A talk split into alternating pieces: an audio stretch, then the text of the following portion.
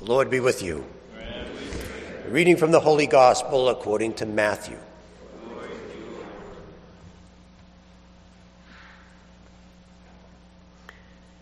Jesus took Peter, James, and John, his brother, led them up a high mountain by themselves. He was transfigured before them. His face shone like the sun, his clothes became white as light.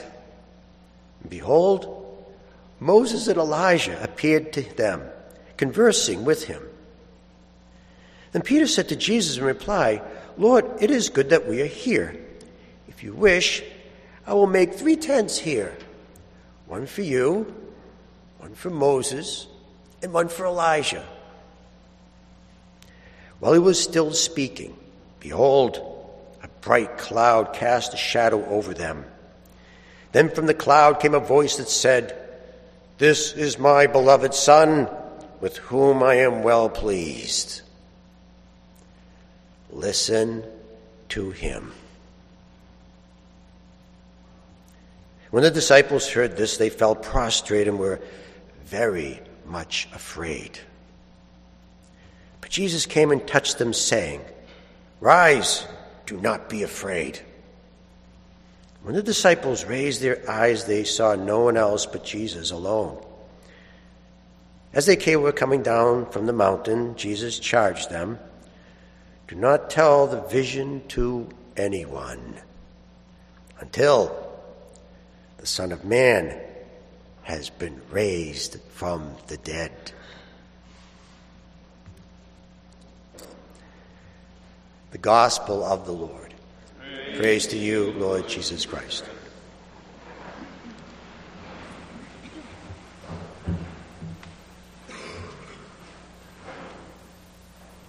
So God the Father says to the disciples, This is my beloved Son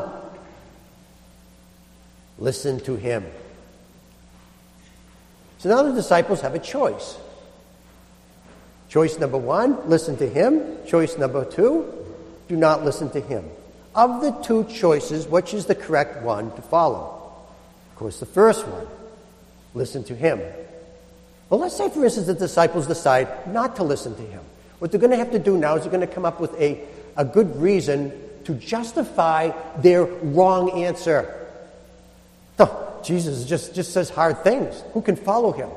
Wants us to, to, to love our neighbor, pray for our persecutors. Who, who can do that? When, when somebody slaps us on the face, we're supposed to turn the other cheek. We're supposed to forgive 70 times, seven times, pick up our cross. He says, Eat my body and drink my blood. What does that mean? He tells a rich guy, a rich guy to sell everything, give it to the poor, and then follow him. Jesus asks us to do really hard things.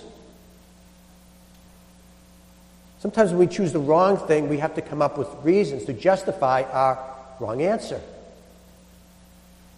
So last week I was teaching in Braintree, a two hour class, and at the end I was coming back home on the highway, and, behold, there was a sea of red brake lights in front of me.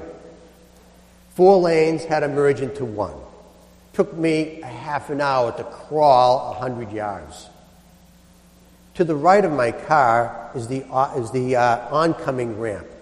So a car gets on the ramp and comes and passes all of us cars that are just stuck there in traffic, comes right up to mine and wants to cut in front of me. At that moment, I have a choice. Let him in. Do not let him in. What is the right choice? Let him in. But what if I decide to choose the wrong answer? not to let him in.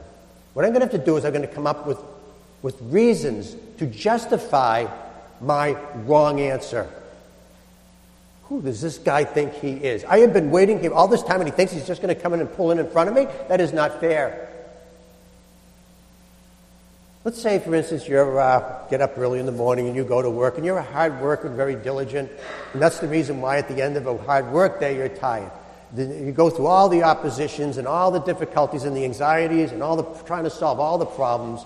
You're at the end of the day, you're tired. So now you get into rush hour traffic. And you find out that you decide that you can't get home because there's no food there, so you got to stop at the supermarket. So there you are, you go into the supermarket, and then there's a woman that, that's blocking the aisle with her, with her cart. So finally, you get all your food together and you go to the checkout line. You find all the checkout lines are all long. So you, you pick a line and you find out that somebody has an expired coupon that wants to see the manager. So there you are, you're standing there as you're waiting, you're thinking to yourself, after you get your groceries, you're going to have to get back out into rush hour traffic. By the time you're going to get home, you got to cook, clean up, go to bed, and then the next day, you got to go through the whole thing all over again. So you get to the checkout, you pay the groceries, and the cashier smiles, gives you your receipt, and says, Have a nice day. That sounds like it's just a meaningless platitude, but actually, when she says, Have a nice day, you have a choice. You can have a nice day or not have a nice day. What is the right choice? Have a nice day. But what if you decide not to have a nice day? You're going to have to come up with reasons to justify why you chose the wrong answer. And as you go out into rush traffic, oh, you have lots of reasons why not to have a nice day. But what if? What if the guy, while I was driving in traffic, that wanted to cut in front of me was the doctor that saved my father's life when he had quadruple bypass surgery? What if the woman that was blocking the aisle with her cart was the nice woman on the phone that was helping me with my credit card problem because somebody was trying to use it to buy Rhode Island? What if the cashier was there since 6 o'clock in the morning, discovered that somebody didn't come in because at work because they were sick, decided to stay there extra time to help us people to get through so we can get home a little bit faster? What if my whole life is surrounded by these unsung heroes? People that wanted to make my life better, people were working hard to make me feel special. I would be having a very nice day. We have choices.